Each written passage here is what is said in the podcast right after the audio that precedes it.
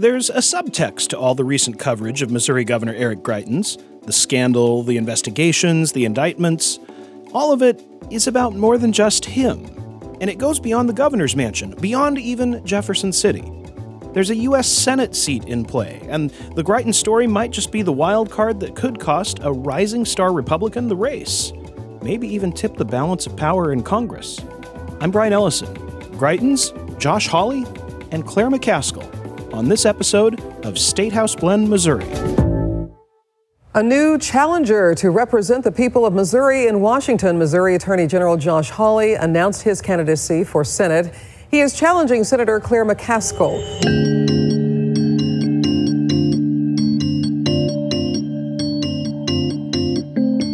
No matter was running, the race for Missouri's U.S. Senate seat would always have been one of the most closely watched in this year's midterm elections. Josh Hawley is a top tier Republican recruit, trying to unseat one of the 10 Senate Democrats hoping to win re election in a state President Trump won, Missouri. Claire McCaskill has to go.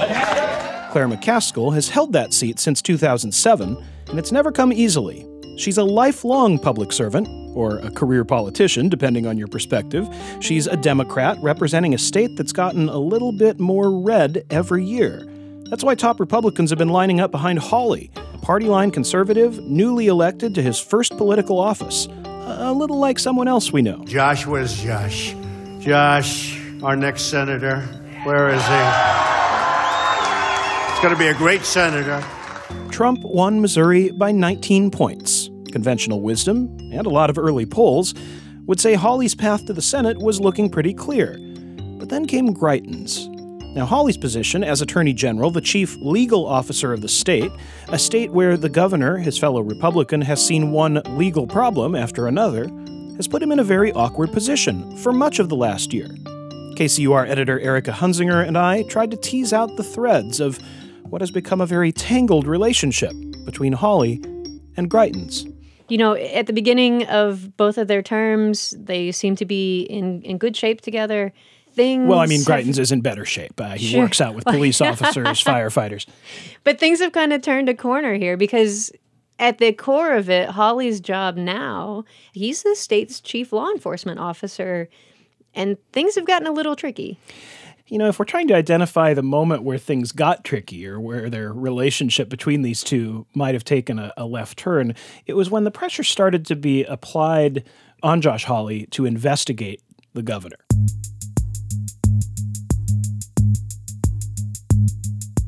One of the first questions raised was about the governor's use of this app, uh, the Confide app, uh, which is a way of text messaging that self destructs the messages after they've been read. And it was used among members of the governor's staff and, Five and the them. governor himself. Five of them, yeah. And there's a lawsuit challenging whether it might be a violation of the state's sunshine laws. Eventually, the pressure mounts on Hawley to take a look. And he does investigate. He, you know, he, he says, I've looked at it and we're going to clear him in this investigation. What his quote was back in March was, quote, the evidence, if it's not there, it's not there. And he, what he really wanted was, or what he says he really wants is subpoena power to be able to force people to discuss the use of Confide app.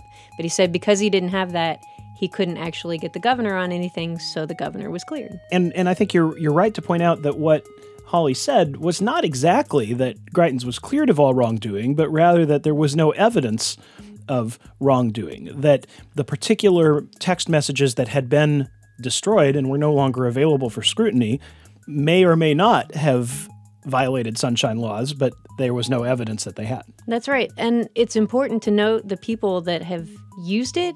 Hawley publicly ID'd them. It's the general counsel, the special counsel, the deputy chief of staff, the policy director, and the deputy policy director.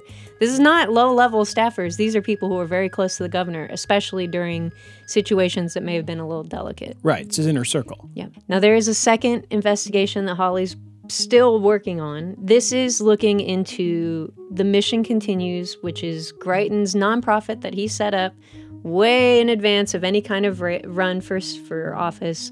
It is a veterans charity. He himself being a veteran. The AP two years ago came out and said, hey, look, we believe he, you know, we have proof that he obtained a donor list from that charity. That sparked an investigation by the state. Now, that was not an all out investigation at the beginning. The Attorney General, uh, among other things, has responsibility for oversight of the, the nonprofit organizations that are registered in the state of Missouri. And so, on a certain level, this is something of a routine investigation of oversight. But according to Hawley in the press conference he held a few weeks ago, evidence was found that showed criminal wrongdoing by Eric Greitens personally, which is more than we had ever heard about that investigation before. We'd heard that they had the donor list.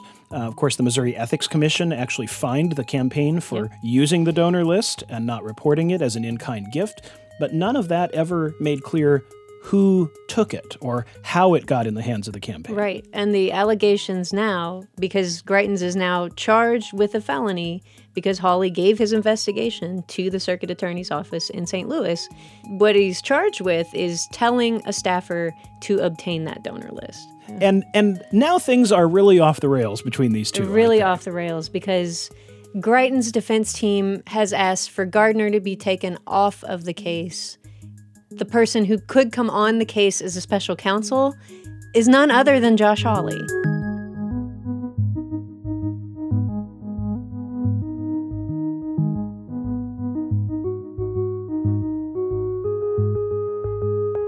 And I think the question is, you know, he's got a pretty aggressive stance on Greitens now, and that's only been in the last couple weeks. Right. The question is, how is that going to help or hurt his campaign? Because Greitens went to a place where he had significant support down in southern Missouri, and people said we're on board with him. So Hawley coming out and saying, yeah, he should step down. How is that going to play out? One question is Does it hurt him in the primary? It doesn't seem like it would. It doesn't seem like he's in much danger in the primary. There are there are other candidates, but the reality is that Hawley is not worried about the Republican primary. So he's not afraid of losing that base.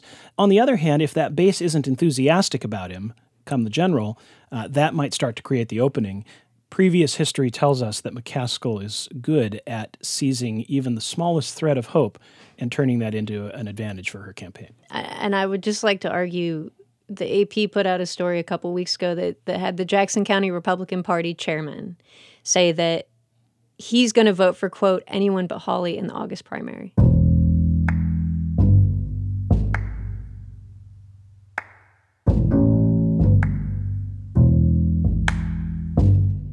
This is a good time for us to step back and look at what Hawley is really trying to push here.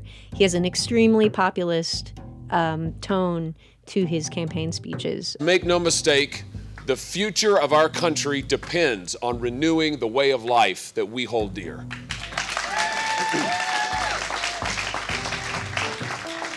America is built on our way of life. He's talking about DC cartels. But Washington, D.C disrespects us, it disregards us. The political class doesn't even pretend to listen. You know, the liberal elites who call themselves our leaders, to them, we're flyover country. I mean, it, he's really sounding the populist drum that, that Trump kind of did too. And the anti Claire McCaskill totally. drum. Senator McCaskill is their eager and willing ally. More than that, she is their icon. Now, the, the one thing, when you look at McCaskill and Hawley, what they both agree on is fixing the opioid crisis and also to sex trafficking. So it's interesting that they have two two very similar positions on those things and they both talk about them, but they don't really talk about each other when they talk about them. Right. They were both preparing to campaign hard on those issues, but as it turns out, it doesn't differentiate them from their opponent really at all. They've each taken major uh, initiatives to to address those issues. Now, McCaskill is possibly a very vulnerable senator in her reelection campaign. At the same time, Hawley's in a tough position. So here we are. We've got a few months until the, the primary. How is this going to play out?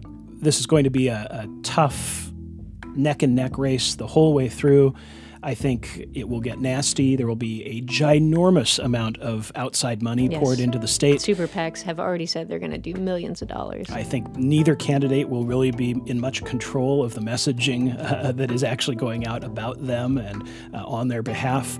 So I think it's going to be quite a quite a race. Which in those kinds of races, Erica, often it doesn't come down to the two candidates at all. It comes down to what's happening politically in the larger environment, what's happening in the economy, and of course, if the blue tide that everyone seems to be expecting happens in 2018, then that'll be good news for Claire McCaskill.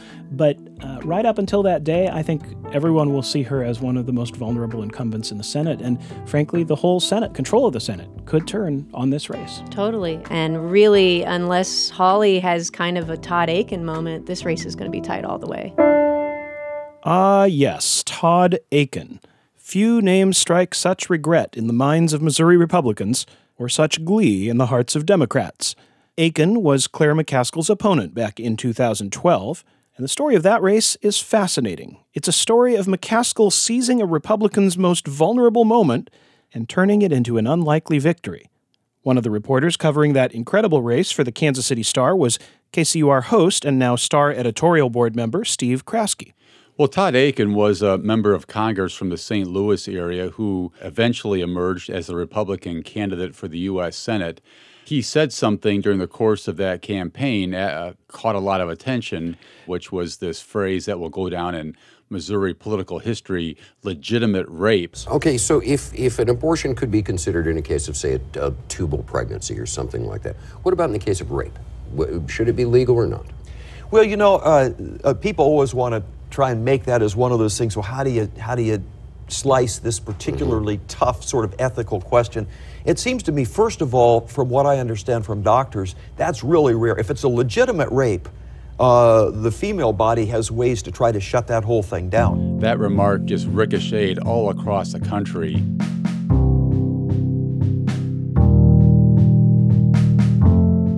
Mean, I know you were covering this race. I remember that he was way back in the polls when that campaign started. He was running in third place in the polls, even going into July. That's when Senator McCaskill had this uh, idea to sort of spend money to promote Todd Akin's candidacy in that primary and subtly undermine the candidacies of Sarah Steelman and John Brunner, the other two candidates. McCaskill was most worried about John Brunner, this St. Louis businessman. John Brunner was a guy who could have defeated Claire McCaskill that year. She knew that. So, in kind of a desperation move, she began to spend hundreds of thousands of dollars in the Republican primary race, promoting Todd Akin as the most conservative candidate in that field. Right, and these were ca- these were ads from her campaign. From she her said, campaign, said you should you should not vote for for Akin because he's too conservative for Missouri. This message brought to you by Claire McCaskill. And she knew that the most conservative voters are the ones who are motivated to turn out and vote in a primary. She calculated exactly correctly. Akin began to move up in the polls very rapidly after those ads began to run. Have you ever heard of that happening? Have you ever no. heard of someone getting involved in the other party's primary that way? It wasn't extraordinary just in Missouri, Brian. It was extraordinary anywhere in the country. It was unbelievable. And it works. He gets a le- he gets the nomination. He he makes those unfortunate remarks as you said about uh, legitimate rape. What happens then? How did how did Claire McCaskill capitalize on that misstep by Todd Akin? You know, Brian, she tells the story of sitting at home on that Sunday morning when the show aired and sort of e- eating eggs or whatever she was eating that Sunday morning, and her head jerking up dramatically when she heard the comment. And she knew instinctively, being a veteran politician that she is, that this was something of a misstep. This was something she could capitalize on. And sure enough, by that afternoon, my email box was being flooded uh, by uh, emails from her campaign saying, Hey, did you hear what Akin said today? She, her campaign simply drove that that message of, of how out of step Todd Akin was from the moment that show aired uh, until the story became a national story just two or three days later. I remember the TV ads that, that started to air. Todd Akin apologized for implying there's such a thing as legitimate rape. He may have misspoken, but I do believe he showed his true colors and his true intent of what he intends to do if he's elected. Accepting his apology is up to you. I'm a pro life mother and a survivor of an extremely violent sexual assault. As a woman of faith, I must forgive Todd Akin. But as a voter, it's not something I can forget. Akin was, in the first days following the primary, was favored to beat McCaskill. That didn't last very long after she got her mitts into that, into that campaign.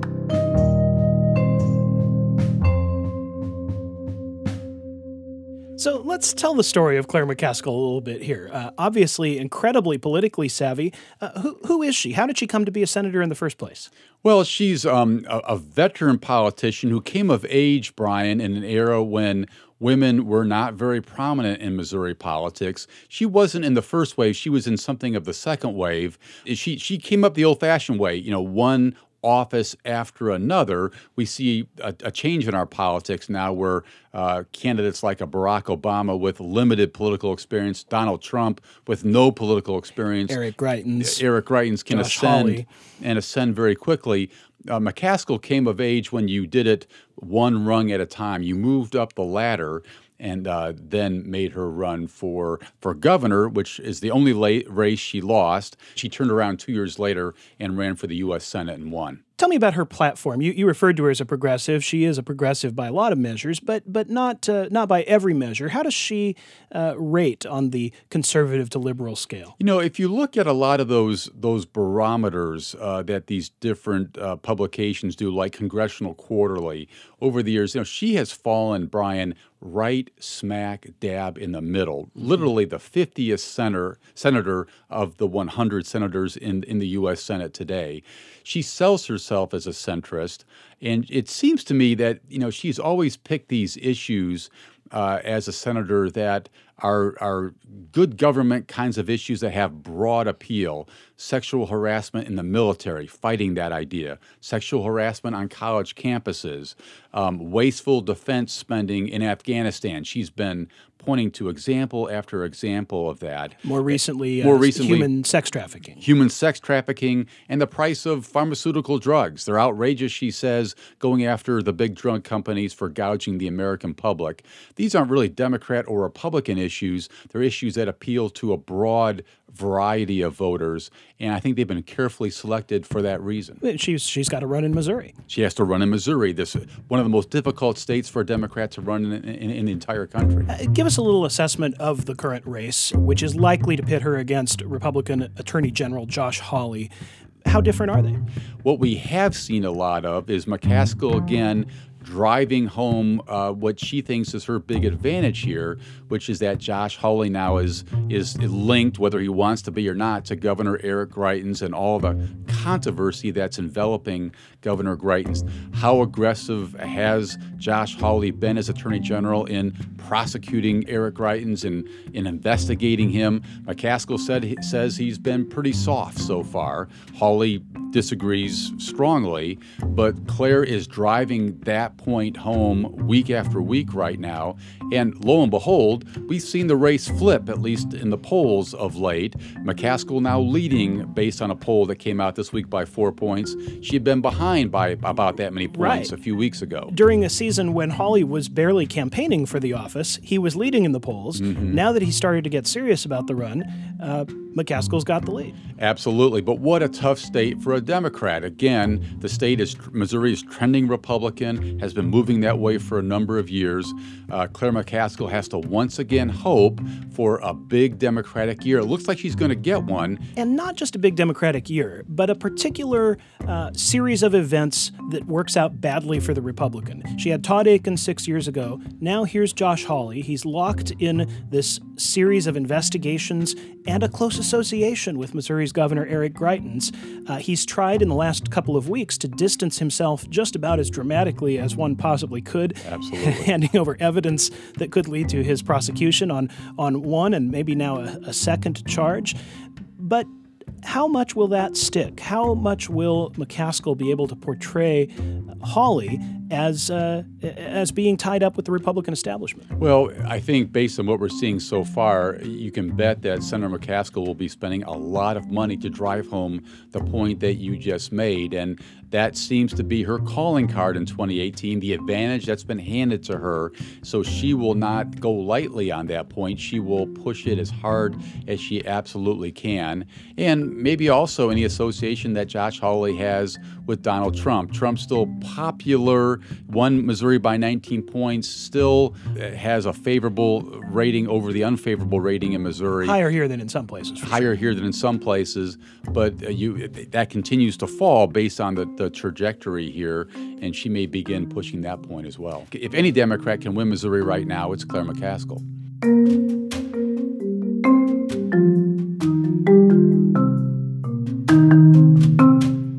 Republican primary is in August, with Josh Hawley expected to claim the nomination. Then, Missouri voters will either crown Hawley a survivor in a historically challenging environment, or they'll crown Claire McCaskill the most improbably successful Democrat in Missouri politics of her generation. Meanwhile, Governor Eric Greitens' first felony trial and the end of a legislative session that's considering impeaching him are just two weeks away.